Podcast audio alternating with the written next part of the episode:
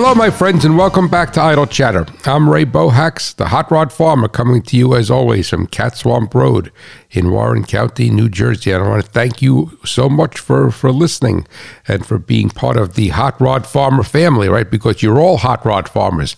If you're listening to this, you're a Hot Rod Farmer, so I want to thank you for that. And also, I just would like to ask you to do me a favor, please, that if you can, send me an email at hotrodfarmer@farmmachinerydigest.com and just let me know where you're listening from so that I could put a pin in my listeners map and I could get an idea, as I've said, where my audience is, so that my this nasal passages of mine are all plugged up, as always. But I apologize for that. So I can know where my listeners are from, and then what I use that data so that I could fine-tune my shows. So I know that there's topics in different parts of the country and in different people in different agricultural communities. For instance, let's say you have an orchard versus a row crop operation, then there's different equipment, and I could target it that way. So I want to thank you so much in advance. All you could do is send me an email at hotrodfarmer@farmmachinerydigest.com and let me know. You could let me know as much about your operation as you want or as little as you want. So it's, and if you don't want to be on the podcast or the radio with your name, just let me know, and I'll just record, give you a pin in my map, and I'll send you an email telling you that the pin is there. So let me see what else is going on. Well, this week I ran down to Richmond, Virginia. I went Wednesday morning, and I had a meeting with Rural Radio, SiriusXM, the channel that my show is on, Farm Machinery Digest Radio, and had a good meeting over with them. And they are and I'm happy to say that they are renewing my contract. It was a one-year contract, so it's being renewed, and we're going to be moving forward with that show. They're very happy with it, and I'm blessed to have it and to be able to connect with that audience on Rural Radio Channel 147. And I also want to tell you that if you happen to listen to that show, I am going to be doing some other, I'm not going to change the show by no means. I'm not changing that, but I'm going to add something to it on occasion. And it's something I wanted to do with the podcast, but it never really happened. And so I'm just telling you that. So if you do listen to the show on Rural Radio and the podcast, that you'd be aware of this, and you maybe would find, hopefully you'd find value in it. The whole purpose of this journey, and it really is a journey, of the Farm Machinery Digest website and the Idle Chatter podcast and my two what I call short shows, Bushels and Cents and Hot Rod Farmer Minute, and then also to a certain extent the On the Road with Ray Bohacks, the Hot Rod Farmer, where that's the only show I interview people. Have a conversation. I don't like to use the word interview because it's not an interview, it's a conversation. But the whole premise of this journey, as I was saying, is to have a transfer of knowledge to you, the audience, to the people, the good people in agriculture and horticulture in the United States and around the world, and those that are just interested or use machinery. Like I said, we have people that listen that are on a Mississippi River boat, that are truck drivers, that are in the mining industry, what have you. It makes no difference. The engine does not know what it's in. So it was this transfer of knowledge, because there is a lack of transfer of knowledge today. So on that theme, what I'm going to be doing in maybe once a month, or I don't want to do it twice a month on the radio show because it's only once a week. So maybe 18 times a year, 12 to 18 times a year, I'll say, is I'm going to have it's still going to be Farm Machinery Digest Radio, but that episode is going to be called Getting to Know. And in that, I'm going to bring a guest on from a company or from an organization, and we're going to now. It's not going to be an endorsement of that product. It's not going to be anything, but it's going to be a transfer of knowledge. So arguably, let's say that, like for instance, Massey Ferguson, they have the new 8S tractor that's coming out. So I would like to talk to them about coming on my show. And it's not going to be, I don't want a salesperson. It's not going to be a sales presentation. Oh, we got the greatest tractor in the world, or we got the greatest, the pickup truck in the world. No, it's going to be an engineering overview, a discussion of the mechanical aspects, the interesting facts on that piece of equipment or that tool or whatever it may be, so that we get to know it. And then you decide whether whatever that is, the X, Y, and Z is good for you and for your operation. So it's going to be a transfer of knowledge, because the reality being that today, and no disrespect to anyone who's listening, who's in the dealership level, right? They really don't have the true technical knowledge. And I'm talking about the nuts and bolts technical knowledge, not how to program a screen on a monitor inside a combine, but the nuts and bolts technical knowledge. And that's what I want to bring to you, to the audience. And then you could learn about this equipment. And I'm going to do tools too. For instance, there's a number of tools I want to represent to the audience through that. So hopefully that's going to be going starting after the new year. I have a couple of people lined, or a couple of products, I should say, or companies, hopefully lined up already, and we'll see how it goes.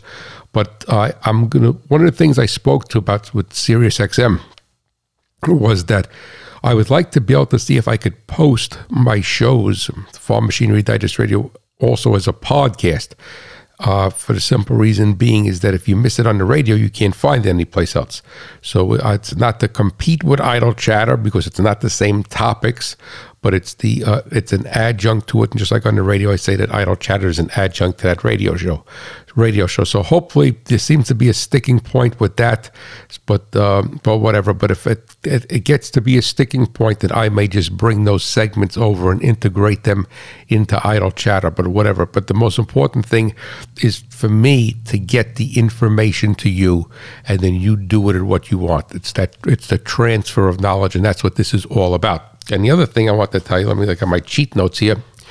Well, the On the Road series is going to be back. I haven't done one since this past summer when I went out to the Learn Farm, because I got involved with the harvest and when I was sweet corn and what have you. And so the On the Road series is going to be coming back, and I am going to be recording this week with Bob Ida. So not only is he a long time and a wonderful, wonderful friend of mine, but he has a wonderful story of how he got to where he is, and how he never lost his humbleness. So hopefully next week that show will post, and it's going to be On the Road to Bob Ida. And that's going to be very, very interesting. And I'm looking forward to it, because every time, even if I know the person, a few times I knew the people that I did the On the Road series with, and I learned so much more about them. And honestly, they learned about themselves. So that's going to be coming up next. And if you know, I do an alternation between a farm person and a car person. So passionate about agriculture, passionate about cars or machinery. You have to be passionate. You don't have to be famous. You have to be passionate. So he's going to be next, Bob Ida. And then I spoke to Lauren Fix the other day. Matter of fact, I was going down to Virginia. I called her from the car, and she was coming back from Michigan, heading back. She lives up in Buffalo, New York, and she was testing a 2022. I guess Honda has a new Civic. I'm not really into those cars, but I'd like to see it anyway. But so she was taking that back to Buffalo. And Lauren Fix is the car coach. So if you look her up, she's the car coach. She's on the very, very, very knowledgeable, well-established lady within the automotive community, very successful. And she's on the Weather Channel, Fox News, I think Bloomberg. She's basically all over the map. And so I'm very happy that she wants to be on my podcast. And she's up in Buffalo, and her husband owns a company. His name is Paul Fix. And I forgot what the name of his company is, but they make replacement brake lines and fuel lines for older cars, so like muscle cars and restorations. So when I do the podcast with her, the On the Road, that I will obviously have her tell us a little bit more about that. But I'm really looking forward to having Lauren. She's a very, very well-known person within the community, automotive community, and journalistic wise, and she's on North American Car of the Year committee. She's just a real great person, very down to earth and very humble and very knowledgeable. And then after Lauren, we're going to go back to the farm, and I'm hoping to get John Lima from Lima Farms in New Jersey. And John has an interesting background because he was a dam builder that became a farmer. So that is the roundup that's going to be hopefully happening within the next month or two with the On the Road series. So that's and then on today, on the special delivery section, I'm going to go back to John from Colorado. I can never, I got it here. Oh, I got it. I thought I had it. Holyoke, Colorado.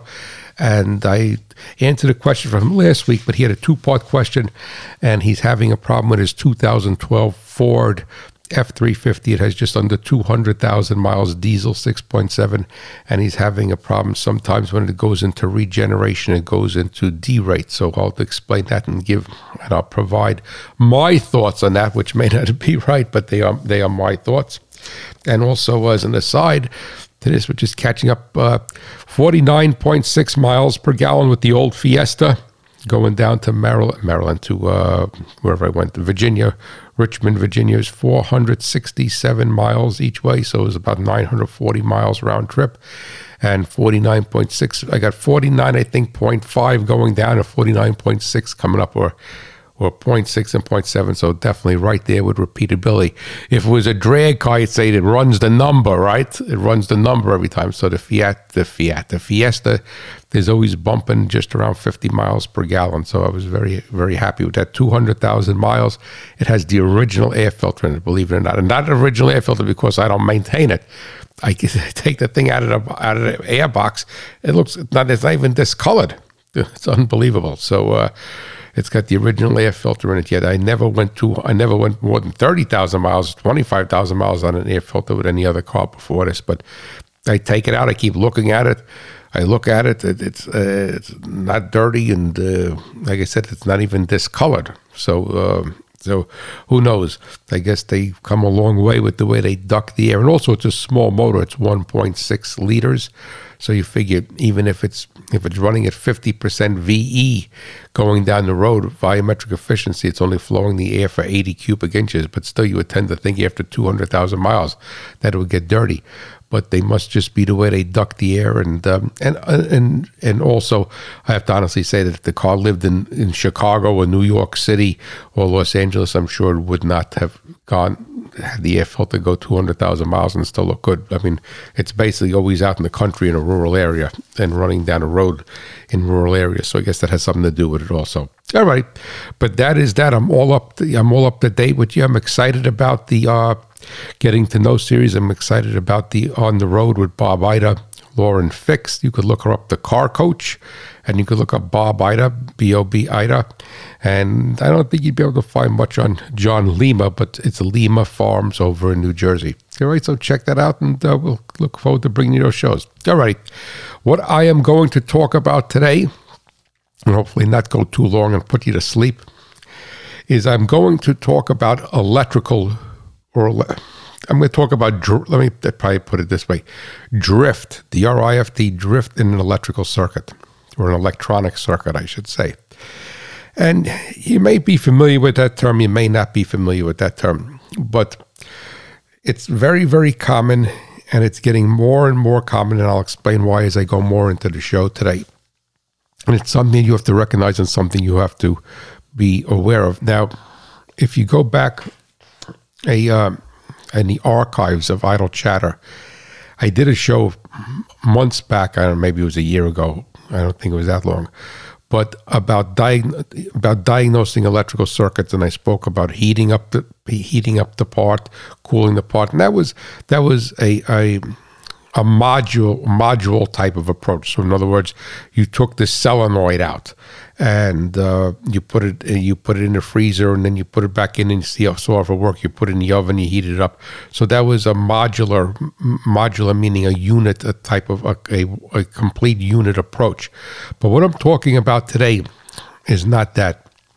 I'm talking about the drift of either a sensor or the drift of circuitry or drift of a microprocessor or a semiconductor that's used in farm machinery, engines, engine controls, road vehicles, a lot of other things. And drift, the best way I like to explain drift is it's a simplistic term, and if you're going down the road, right? Let's say you're driving down the road and you're wandering over to the center line, or you're wandering over to the shoulder, right? You're drifting within the lane, so you're moving all around. You're still going straight. You're not making right angle turns. You're not stopping. You're not accelerating.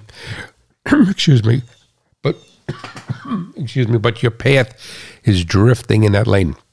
Well, that is something that can happen to an electronic circuit. Like I said, a semiconductor could happen to a sensor, and that drift causes a lot of problems. And oftentimes, what you'll find is that drift is enough to cause either a malfunction, or it could malfunction in whatever that circuit is operating.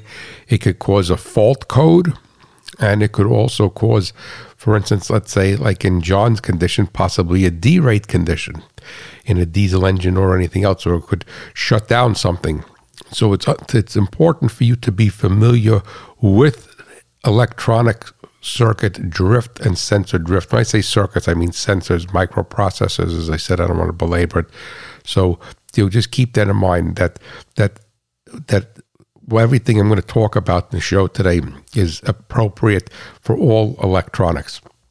Now, what will happen is that we have to back up a little bit, is that when an electronic circuit, whatever it may be, is designed, and the components that go into the electronics to make up that circuit and that circuit board are designed, they have to meet a specification. Now, for the most part, and not for everything, but for the most part, if you were to look at electronics, is that most components on a circuit board, be it a semiconductor, be it a resistor, be it a diode, are off-the-shelf items.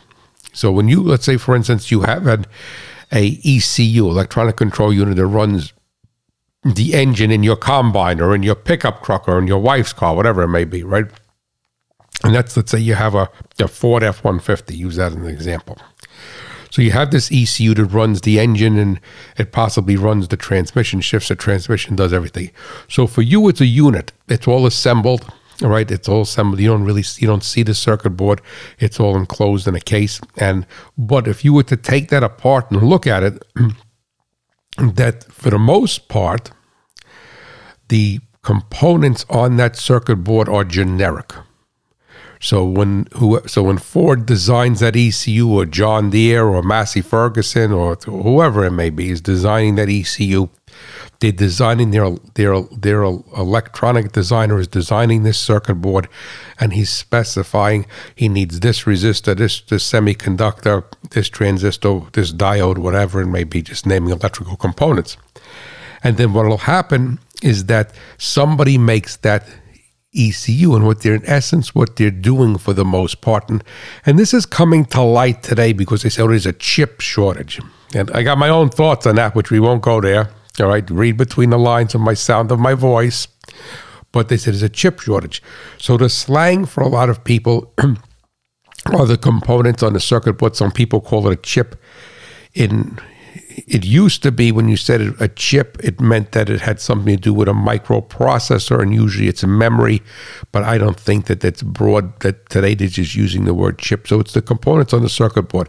So getting back to that Ford ECU, is that they design the ECU, and then whether Ford makes it themselves or they sub it out to somebody else to make an electronics house, that they come and they give them a specifications, they give them a recipe, right? And they give them a blueprint, because electronics, a circuit board would have a blueprint, just like you'd have a blueprint for a piston or a crankshaft. You'd have a schematic, and you'd have a blueprint type of schematic to design the circuit board. And then they put the board, they get the board, and they put all these different parts on it. Now, I'm not going to say that none of this stuff is application specific and none of it is made to order. I'm not going to say that. For the most part, from my experience, that is not the case. That's usually off-the-shelf items that go onto these circuit boards, but maybe there is something unique in that particular circuit board, or unique to that brand. So maybe all Fords have this type of whatever semiconductor in it, what have you. But then again, like I said, it's going to the supermarket and buying things off the shelf to make a recipe. Now, when it comes to the OEs, I don't care whether it's Ford or it's John Deere or it's Kubota or whatever it may be, Chrysler, Stellantis now, where they got that name, who knows? I mean, yeah, I mean, at least before you say, I'm a Chrysler guy, I'm a Mopac guy, I'm a Stellantis guy. What the hell is a Stellantis guy? But anyway, I guess, well, you can't say Stellantis guy, I can say Stellantis person now. So, hey, I'm not going there either. I'll get myself in trouble. But they put this together and it becomes this ECU. Like I say, it's like a recipe. So you have a recipe and they put it all together. Now, what happens, and I've mentioned this before on the show, is that within electronics, there are all different levels of quality. And when I'm saying electronics, I'm not talking about the unit all assembled, the ECU. I'm talking about the components that make up the ECU, or make up that sensor, or make up that solenoid, or make up that relay. So there's all different levels of quality. And one of the criteria for quality is drift. And what drift means, just like, excuse me, just like, as I said, you're drifting over in a lane, is that that circuit will wander. So just like a car would drift in a lane, that circuit will wander. Now, when it wanders, it could be that the voltage is changing, it could be the resistance is changing, but it's going to wander. If it's a sensor, and a sensor drifts, for instance, let's say a coolant temperature sensor on a diesel engine in a combine. So if this coolant sensor is drifting, that the coolant temperature is not changing at that particular moment, but the sensor is drifting higher or lower. So it's saying that the coolant is 220 degrees versus, even though it's only 200, then it's saying it's 180 degrees, even though it's 200. So that is like the car drifting, moving from side to side in the lane. So that is what is called drift. Now on the sensor has the ability to drift. And also, the more importantly, is that the components, the parts on the circuit board inside a main unit, for instance, like an ECU, have the ability or the possibility of drifting. Now, as I was saying, is that when you come into electronics, is that there's one of the criteria of the price point of the electrical component is its resistance to drift, and so. In essence, that you don't want it to drift or drift minimally. Now, anybody who is a true electronics designer will come and say, if they listen to this, says Hot Rod Farmer is full of it, that they all drift. Yes, everything does drift, just like if you were to bore a block and you were machine something and the bore is supposed to be 4030, right? 4.030. Well, this one may be 4.03005. The other one is 4.03002. The next one is 4.3004. So in other words, there's a little bit of tolerance there. So the thing is that the two things that you're concerned with is the tolerance of the electrical components, how tight the tolerance is. And then the other thing that you could be concerned with is its inability or its defiance to drifting. I don't know if that's a proper term, but it's lack of drift. So tolerance would be, all right, for instance, let's say if you're balancing your checkbook, you say, if it's within $50, I'm happy. So you have a $50 tolerance in your checkbook. Another person, my friend, God rest his soul, Art Hornung, I mean, if his checkbook... like I said, God rest his soul, great guy. And, but if his, I mean, I'd come to his house and he'd be like pulling his hair out, says, I'm one penny off of my checkbook. I said, how long have you been working on it? All day long. I don't know where I made the mistake. So like I said, God rest his soul. But, you know, so his tolerance for drift in his checkbook was not even one penny. It had to be 0. So that is the tolerance of a component. So if it's supposed to, for a resistor, it's supposed to be 5 ohms. It's going to be 5 ohms, not 5.1, not 4.9. It's going to be 5 ohms. Whereas if you have a lower cost, a cheaper piece of a resistor, this one may be 5 ohms, this one may be 5.5 ohms, this may be 4.7 ohms. And if they have an acceptable range of tolerance, then they're saying, well, it's in that tolerance. Now, what happens is that there's a tolerance as far as its specification concerned, but we're not talking about that today. We are talking about drift. And drift historically is impacted or evoked by temperature. So when something gets hot, something gets cold, historically, usually it's more of a component of heating than cooling, but it could go the other way. So you could have a resistor, using a resistor, because it's easier for you to envision and think about than a semiconductor or a diode. But if you have a resistor, and the resistor is 5 ohms, our tolerance is 5 ohms plus or minus 0.01. All right, so well, beautiful. We got 5 ohms, it's 0.01 tolerance. So well, let's say 0.1 for make it easier. So it either could be 5.1 ohms from the factory or 4.9 ohms. No more tolerance, all right? Then there's no more range in that.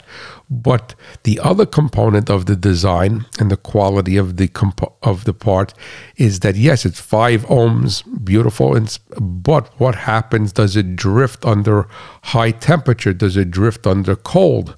Does it drift under higher input voltage? So all of these things come into play. But historically, when you say that something is drifting, and I like to use the word skewing, it is usually temperature related. So now what does this mean to you?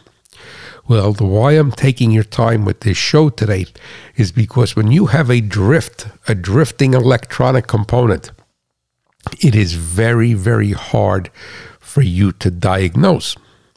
And it all depends on what the component is. So let's say arguably you have a coolant sensor in an engine, and it's a fuel inject engine, be it a common rail diesel or a gasoline engine, and it's using this coolant temperature reading to determine is one of the decision-making processes in the fueling of the engine.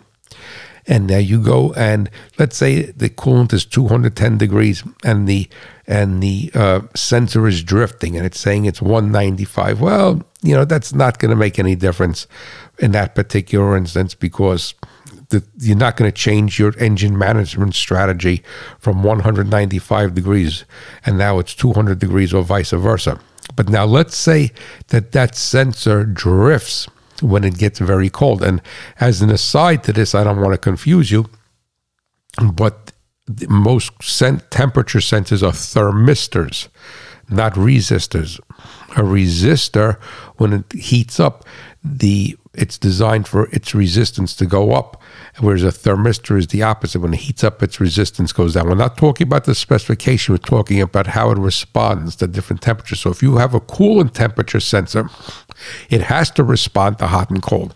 So that is not drifting or skewing because there would be a chart for that and say, okay, it should have 212 ohms at 60 degrees, 280 ohms at 80 degrees, and what have you. And there'll be a chart, a specification chart. So that's, I don't want to confuse you with what I said before about temperature-induced. That's designed to be that way.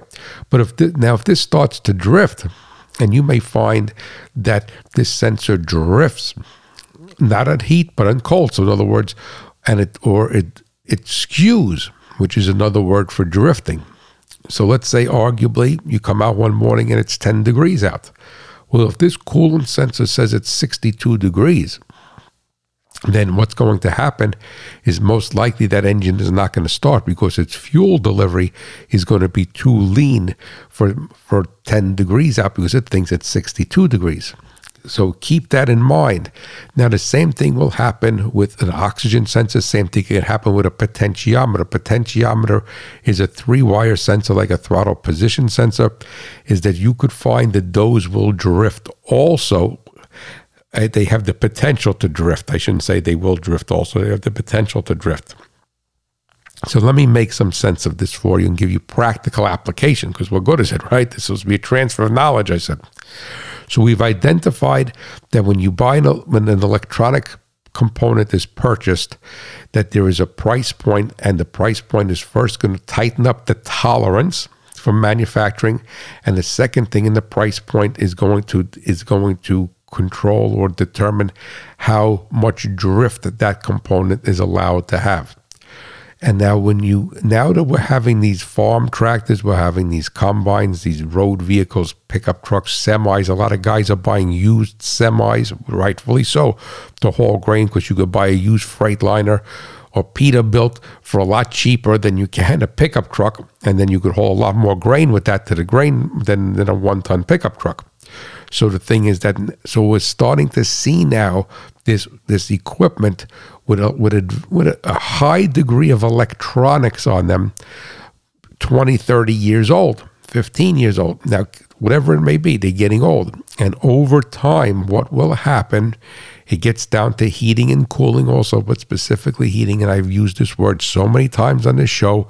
It's called thermal cycling.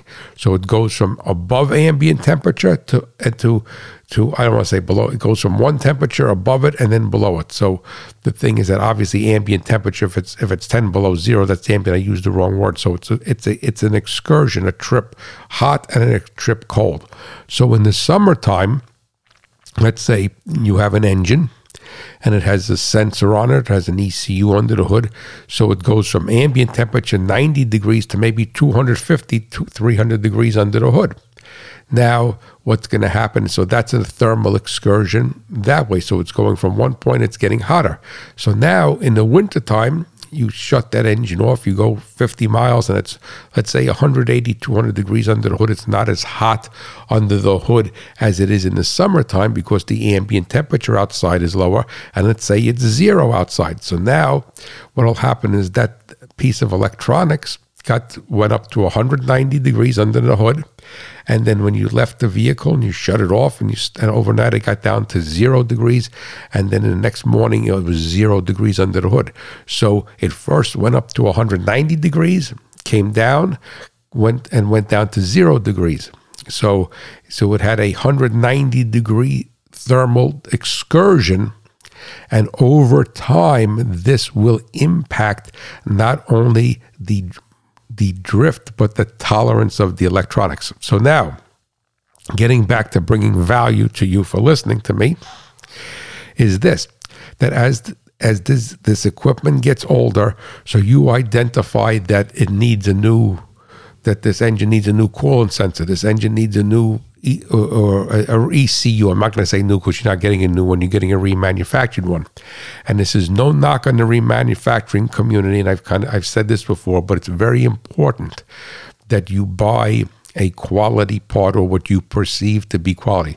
So let's say you determine that this ECU went bad in this John Deere combine. Use that as an example. We're in harvest, right? And it's a 10-year-old combine, whatever this ECU runs the engine, we'll say. And now you go to town and you determine it's the ECU, and you buy an ECU, whether you buy it from John Deere or somebody else. I don't know who else has remanufactured ECUs for John Deere, but I'm sure they do. And you get this ECU and you're happy as a lark and you plug it in. And then let's say the component that failed on this ECU is a semiconductor. And John Deere had made a specifications for the semiconductor to have this tolerance, brand new, and this an acceptable amount of drift. Well, the rebuilder buys it's the same semiconductor part number, but it's not made to the same quality. So now its tolerance is skewing, and also its drift potentially is skewing. So now you put this into your combine, you go out, you start to work, everything is fine, and now all of a sudden it gets hot underneath the hood or the damp. Today, like when I went to Virginia, it was 80 degrees. Today is 52 degrees. All right, now it's hot under the hood and something, and then all of a sudden this combine starts to act up, this monitor starts to act up, this truck starts to act up, whatever it may be. All right, the thing is that and you say, what the heck is going on here? And it's acting up. And the thing is that when a sensor or a semiconductor or a piece of electronics drifts, so we're going to use the word skews, when it skews, there's no way for you to anticipate how that piece of equipment is going to respond. So this makes no sense to you. You say, what's going on? Why is it doing this? Never did that before. Yeah, it ran great until the ECU took a dump, but now I put this thing in, it's not idling right, it's not doing this when it gets hot, so it's not doing it. So that is historically a drift scenario or a skewing scenario. Now I've seen many times over the years of people buying an aftermarket oxygen sensor. And I've seen many times where they put an aftermarket oxygen sensor into a pickup truck, a car, minivan, what have you, and the thing ends up bucking, it ends up doing this, setting check engine lights, you say, and all of these problems. And that's because that oxygen sensor was not made to tolerance, and the tolerance on it is off, and it's when it's getting hot, it's skewing or drifting. Something is happening. And then there's many things that could happen to electronic components. I'm going to put it under drift, but ultimately, in essence, it would be just like you could say, well, a flat tire. Well, you get a flat tire because the valve stem is leaking. You get a flat tire because there's a nail end. You get a flat tire because there's a screw in it. You get a flat tire because the bead, the rim is all corroded and the bead is leaking. They're all a flat tire, right? So there's no air in the tire. When you come out in the morning, they're flat, but they're flat for a different reason. So the important thing that I wanted to tell you with today's show is that number one is that you need to understand that electronic components over time will age, and they usually start to drift. Just like an older person doesn't keep the car steady in the lane, they start to drift, they start to wander. And this wandering could drive you crazy in a diagnosis. Now, the best thing, the only way you're going to determine this is to have some way to confirm this. So if you're looking at a temperature sensor, let's say a coolant temperature sensor, every manual have a chart and say, well, X amount of temperature, say 200 degrees, this sensor should be whatever, 52 ohms. I'm making up numbers. And you read and you take your non-contact thermometer and say, okay, it's around 52 degrees, it's 57 degrees, it's 49 degrees, close enough. All right. So you modify that say instead of 50 ohms, it's got 47 ohms, but I'm a little bit less than the test temperature, so that's fine. And another way to look at it is that if you have some sort of scan tool where you could read the data that the ECU is seeing. And I've said this in other shows before, that there are scan tools for Tier 4 diesel engines. They're quite expensive, all right? There are scan tools, but a scan tool becomes a very, very valuable and time-consuming a time-consuming tool,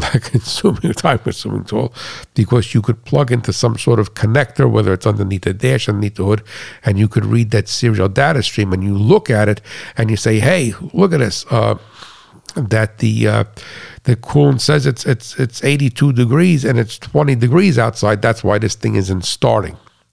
So it's not giving enough fuel. Now, also, as they add all of these controls to different farm equipment, to different to road vehicles, to engines, what have you, different aspects of the vehicle. Like a lot of vehicles today end up having a evaporator temperature sensor for the air conditioner. So they measure the evaporator temperature. And I've heard of some of these sensors skewing, that the vehicle's not that old and they're skewing. And what's happening is that the air conditioner system is icing up because they're never cycling the compressor, because it thinks the evaporator is 58 degrees when the evaporator should be 34 degrees, so it keeps running the AC compressor instead of cycling on or off. And then what happens is that you end up freezing up the system. So this is all because of skewing and because of drift. Now, another thing to keep in mind is that some control circuits or some sensors that control a circuit have what is identified as a hysteresis. And what a hysteresis is a different turn-on point and a different shut-off point. And the best example, the easiest example for me to explain a hysteresis to you is an electric cooling fan on an engine. So you may have an electric cooling fan that becomes evoked at 200 degrees using easy arithmetic. But the hysteresis is designed that once it hits 200, it has to go down to 180 before the fan shuts off. Because if it did not have this hysteresis, then what would happen if the fan went on at 200 and when the coolant got down to 199, it would shut off. Then when it went back up to 200, it would go back on. When it got down to 199, it would shut off. So a hysteresis gives a different temperature or a different condition for starting and stopping. So for instance, like my well pump or anybody's well pump, right? So I have a well pump. We live on the farm, right? And I have a well pump, and my well pump is a submersible, but my well tank is in the basement here.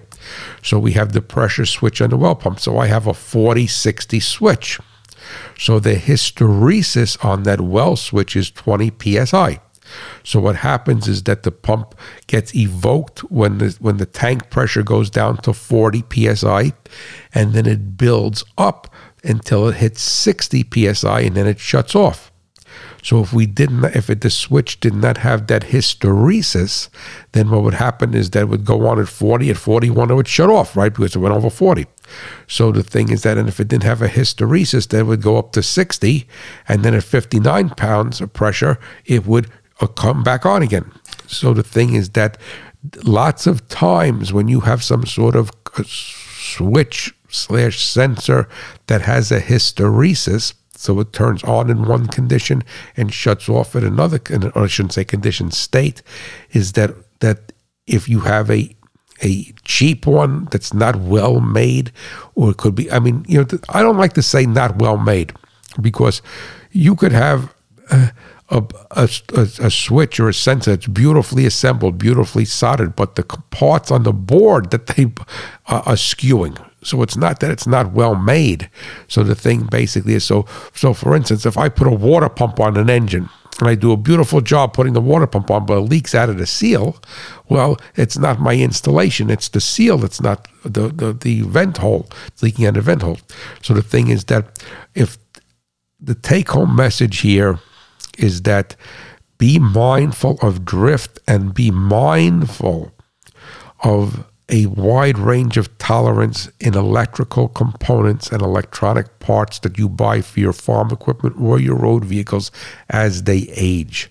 Because of it being a price-sensitive market and everybody wants to make the most money, is that what happens is that they'll get a resistor or a semiconductor or a diode, very, very common with alternators. All right, is that they have a diode that I don't want to say drifts, but skews, and a diode is a one-way electrical check valve.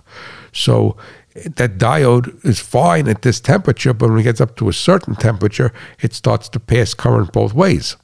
And then when it cools down a little bit, doesn't pass current both ways. So now you have an alternator that's sometimes working properly and sometimes feeding unrectified AC.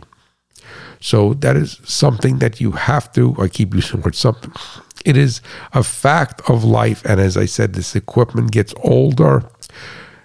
Just because you replace something that's electronic, it may bring a host of different problems than you had with the failed part.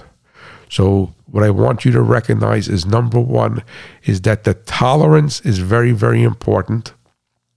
The second thing basically being that it is very common for high tolerance or low quality electronic parts to drift and skew, and also even if it doesn't drift and skew in that particular part, that it may have the wrong hysteresis. I used to see this a lot when I had my shop with engine cooling fan switches, that the fan was designed to go on at 220 degrees and shut off at 190. The fan switch would go bad, and you'd put an aftermarket one in, and the fan would not go on to 225, and it would shut off at 215. So now the person is saying is the car is always running hot, but is the fan cycling? Yes, the fan is cycling, but the hysteresis and the two set points are wrong. So this is an FYI. Keep that in mind. You need to be cognizant of that. Always try, and I say this to you, to try to buy the highest quality parts that you can, all right? And for the most part, that's going to be OE, even if it's a remanufactured or rebuilt. It's usually you're going to get the highest quality from an OE. And even if you get into a brand new part that's not original equipment, keep in mind that circuit board on that ECU, or the internal, as my father would say, guts in that sensor or in that relay or in that well pump switch. I mean, I've had well pump switches they came from the factory misadjusted. It's supposed to be 40/60, and they're not 40/60. So anyway, so keep that in mind. And as we add more electronics to all our equipment, to our vehicles, these problems, these issues of a drifting, of it skewing, especially when it ages, is going to come back. And that comeback is going to start to become very, very apparent and very common. And you'll end up chasing your tail with that. So What you need to do is try to confirm the output of that switch or that sensor. If it's something that goes through an ECU, if you have the ability, for instance, like on a road vehicle, even if you bought a cheap scan tool for $150 or $100, it would give you some idea of reading the coolant temperature, throttle position sensor, intake air temperature, oxygen sensor. So you could have that as a quick way of determining what's going on. And then also just beware, be mindful that this is, and that's the most important message, just be mindful this is a phenomenon that happens. It's out there, and over time, the more you get involved with, and that's, you know, and I'm going to divest that. That's why I'm against all of these autonomous vehicles, and I've done shows on that. And you could get it to work in the laboratory, and whether the laboratory is a 500-acre field for an autonomous tractor or a track with a course with a car, yeah. But what happens once all this electronics starts to drift? What happens when some kind of controller that's steering it goes bad, and then you buy an aftermarket one, and the resistor is supposed to be 5 ohms, and the resistor is 7 ohms? All right, well, does it steer now into a tree? I mean, I'm being ridiculous, but all of this really is apparent, and concern for me, and concern for you as you start to farm with more electronics, because over time you are going to see this, and it's going to be very commonplace. And you can say, well, this is wrong and this is junk. Well, it's not junk. What it basically is, it's built with cheap parts. And it's built with out-of-tolerance parts. It'd be like taking spark plugs and gapping them at all different gaps and putting them in the motor. So, which is that tolerance is there, and then you end up understanding that they could have drift. So, hopefully, you found some value in this. I think I rambled on a little bit too much. I apologize for that. So, remember, hysteresis is a range, a different on and off operating state. Drift is the sensor usually, or the circuit skewing in one way, and then the tolerance is what is designed from the factory. So how much tolerance does it come out of the factory with? And if you have a lot of tolerance with it new, that may very extrapolate out to you buying a new part that doesn't work in your application, because the tolerance is so far out of range. In engineering, we call it a stack up of tolerances. So the tolerances all go one way, and that's really the engineering definition of a lemon, is that all the tolerances went away. Because in engineering, this resistor is has a little bit too much, but this circuit has a little bit too little, so it kind of cancels out. This bore is a little bit too big, but the piston is a little bit too small on this one, so it kind of all cancels out. And that's what we call a stack up of tolerances. Everybody, so if you have any questions or any concerns with that, or any stories with having new electrical or rebuilt electrical components that caused you that ran better without it, right? Is that just send me an email at hotrodfarmer@farmmachinerydigest.com. So now what we're going to do is we're going to bring Tex Rubinowitz in, and put your thinking cap on for a toolbox test. Come on, Tex from Ripsaw Records.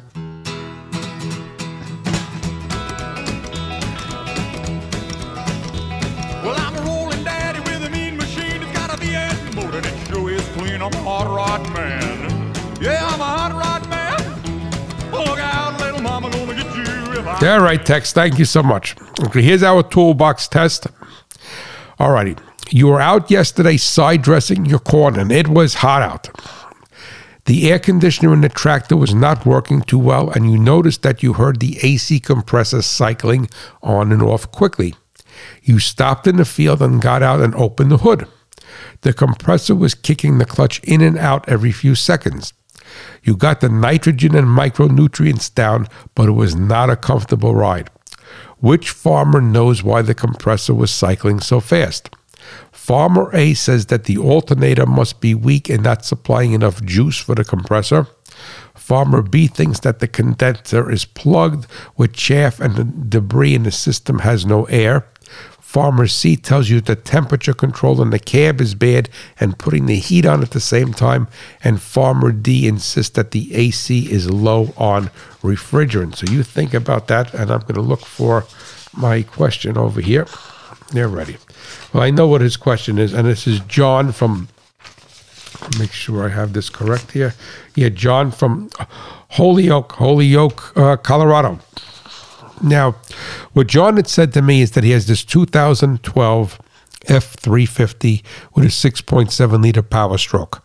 I do not know if he bought the truck new or not, and it's basically stock. He didn't do anything to it. I think it, if I recall, it has a newer turbo on it, but it's a Ford turbo. I think it's a little bit bigger turbo from a later one because his turbo had failed, and it's got the supposedly has the proper calibration in it. Now, he uses the truck for work meaning hauling things. I don't know particularly what he hauls.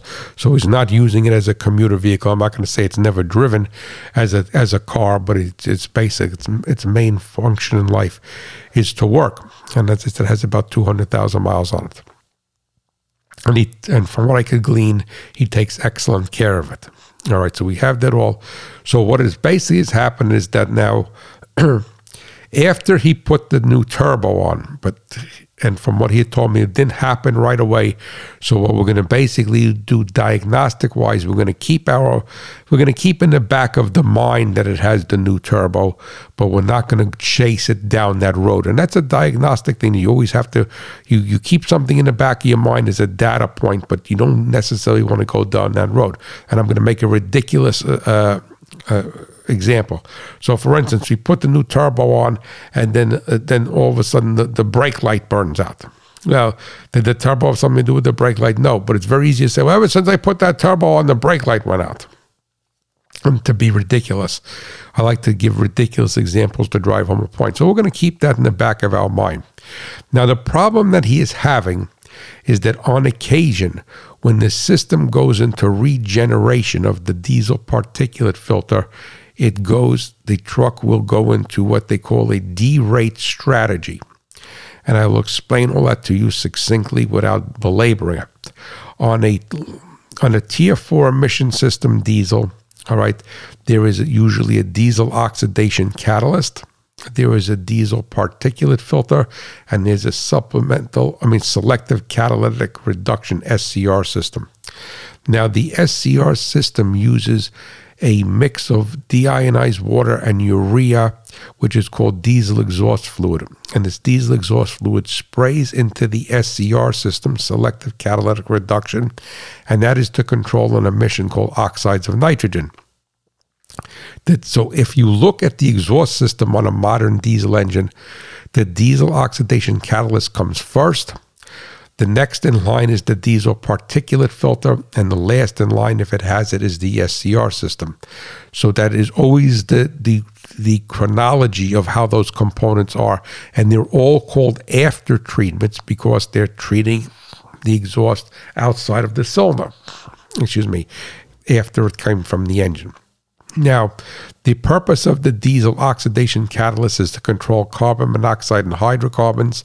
The purpose of the diesel particulate filter, some people call it a soot trap, is to trap and hold, like a trap, so like a moth trap or a rat trap, to trap and hold, right, the particulate matter, which is the black smoke we see from a diesel engine, and then the SCR, the selective catalytic reduction system, is to control an emission called oxides of nitrogen, which is created through pressure, heat, and what I call exposure time. Some people call residence time. So those are the three systems that are in the exhaust of a modern diesel engine. Now, what John is saying, on occasion when he goes into the truck goes into regen, it also may evoke a derate. Now, let's explain succinctly regen for those people who aren't familiar with it. The diesel particulate filter catches the soot, which is called particulate matter, and it holds it there. At one particular point, it needs this soot would plug up the whole diesel particulate filter. So what it does is that it burns the soot, and when it burns the soot, it turns into ash, and there's a floor in this diesel particulate filter, so basically like a chamber for this ash to fall down. So the easiest way for me to explain it for those who aren't familiar with it is that if you think of an old charcoal barbecue grill, So when you put the charcoals in there, they're big, right? So that's the soot. That's the particulate matter coming out of the diesel engine, which we see as black smoke. But there's soot there even if you don't see any visible smoke. And then after you're done with the barbecue, right, you made the hamburgers, the hot dogs, the sweet corn right on there, right? And the briquettes, the charcoal briquettes all burned out. What do? You have ash in the bottom of the barbecue grill. So the briquettes took up a lot more room than the ash, right? So that's what's happening in the diesel particulate filter. But what that is called a regeneration process. So it's regenerating and simply means you're converting the soot to ash. How it converts the soot to ash is by using the diesel oxidation catalyst and fuel, diesel fuel, and using that catalyst as a furnace to heat up the diesel particulate filter to about 1,000 degrees Fahrenheit, and to maintain that for about 45 minutes, and that was going to burn like you breaking the hamburgers, right? The charcoal briquettes don't turn to ash in 2 seconds. They got to burn out, and that's what happens. So now, historically, on a diesel engine, a Tier 4 diesel we're talking about with all these components on it, is that what can happen if there's a failure in the emission system, it's called a derate. And there's different types of derates. Now, some derates will go and limit the power of the engine to 50%, and some will be speed limited, and some will first do a power limit, and some will next go, if you don't do anything to fix it, goes to a speed limit. So what happens, I believe in his email, John said that the truck, if it goes into this derate mode, that it drops down to maximum speed is about 30 miles an hour. Now, you may get some large engines like a Cummins or something in a Peterbilt that may drop down to 5 miles an hour. So, all right, so let's break away for a second here. That is part of the calibration. I do not know whether a 2012 6.7 liter F350, when it derates, whether it goes to 50% power, or it goes to a mile an hour limit, mile speed limit, right? But that's regardless of what's happening here. Now, historically, the only time, or the most common time, that I won't say only, but when a truck will experience a diesel engine, not to have to be a truck, will experience a derate, is when the SCR system, the selective catalytic reduction system, has some sort of failure or runs out of diesel exhaust fluid or what have you. So the thing that is happening here is that during a regeneration process has nothing to do with the SCR. We're burning off the soot and turning it to ash. So why is this truck going into, and then doesn't do it all the time, it's going into a derate during an SCR, I'm doing a DPF reburn, and a regen cycle. So that is what is tricking me, because if you were to say to me, well, it goes into a derate cycle, and then you say, okay, let's look at the doser for the DEF dose, so let's look at the selective catalytic reduction, let's look at the temperature sensors there, what have you. But historically, most of the time, in most applications, because you always could find something that skews slightly, right? Most application is that you will not go into a derate, minimizing power or road speed, when you're doing a regen. So now what I think is happening, John, and I may be 100% wrong, what I think is happening is that the diesel particulate filter, the truck has 200,000 miles on it. I think the diesel particulate filter is just about filled up with ash. So it has no more capacity to it. And I think what's happening is that something in the calibration doesn't like it. Now, these calibrations are very complex. Now, I mean, they're very, very complex with multiple layers. And the thing is that, so the first thing that I would do is I would talk to the Ford dealer and see if there's a reflash for that problem. And what a reflash would do, it's not fixing anything mechanically. It's saying, well, don't look at that right now. Don't worry about that. Don't worry about that. So, and because of its inconsistency, is that there may be a reflash for that. So you want to look at that. And if there is no reflash for it now, through the dashboard controls, he's able to read, he told me, the flow restriction in the DPF, and he's not seeing a large flow restriction. All right. But what I think is happening is that is skewing. And I think based upon the whole, not because I did this show today, I think that's skewing. I think there's a dynamic that is involved. And I feel if it were my truck, I would first look for a reflash. And then I would look to take that diesel particulate filter off and have it serviced. And they go through a special procedure where they clean out the ash. And I think, may be wrong, I think that it's right on the cusp, and depending upon how the ash is laying in there, what temperature the ash is holding, and all these other dynamics, because you have to remember calibration. This is not like an act of God where you say water flows downhill and gravity pulls something towards the earth. There could be a table in there that's skewing slightly. There could be so, and the inconsistency of it. Sometimes it goes into a regen with no problem. Next time it's going to want to derate. So the inconsistency of it tends for me to think that the DPF is filling up with ash. You know, why isn't doing it this time? Maybe the way that blew into the DPF, maybe the way the ash, you went up a hill and it blew more to the back. I have no idea. I have no idea. But that's what gets you with these systems, with these layers and layers of calibrations in them and different criteria in the calibration that you could possibly say that it sees something. And because remember that a calibration is like a go, no go gauge. If it sees something 1 degree off or 1 psi off, it flags it and says, this is it, we're going into derate. But the take home message here is that it is not supposed to derate during a regen process. And it's not that it would never derate during a regen, but usually the only time that would happen is that some vehicles, and I don't believe his truck has that ability, is that you could keep overriding the regen cycle. And after so many times overriding, there's a button you could press that you override the regen cycle, and you keep overriding, or it's the type of vehicle, let's say like for a utility company, and it's idling a lot, and you override the regen cycle and it can't regen. Based upon what John told me is that this truck has a lot of use and has a lot of use under load, so there's no reason for it to go into a derate for a regen cycle. And I'm saying that I think that the DPF needs to be cleaned. So to repeat, John, talk to the Ford dealer, see if they have a reflash for that. If they don't have a reflash, I would recommend looking into getting that diesel particulate filter serviced. It doesn't need to be replaced.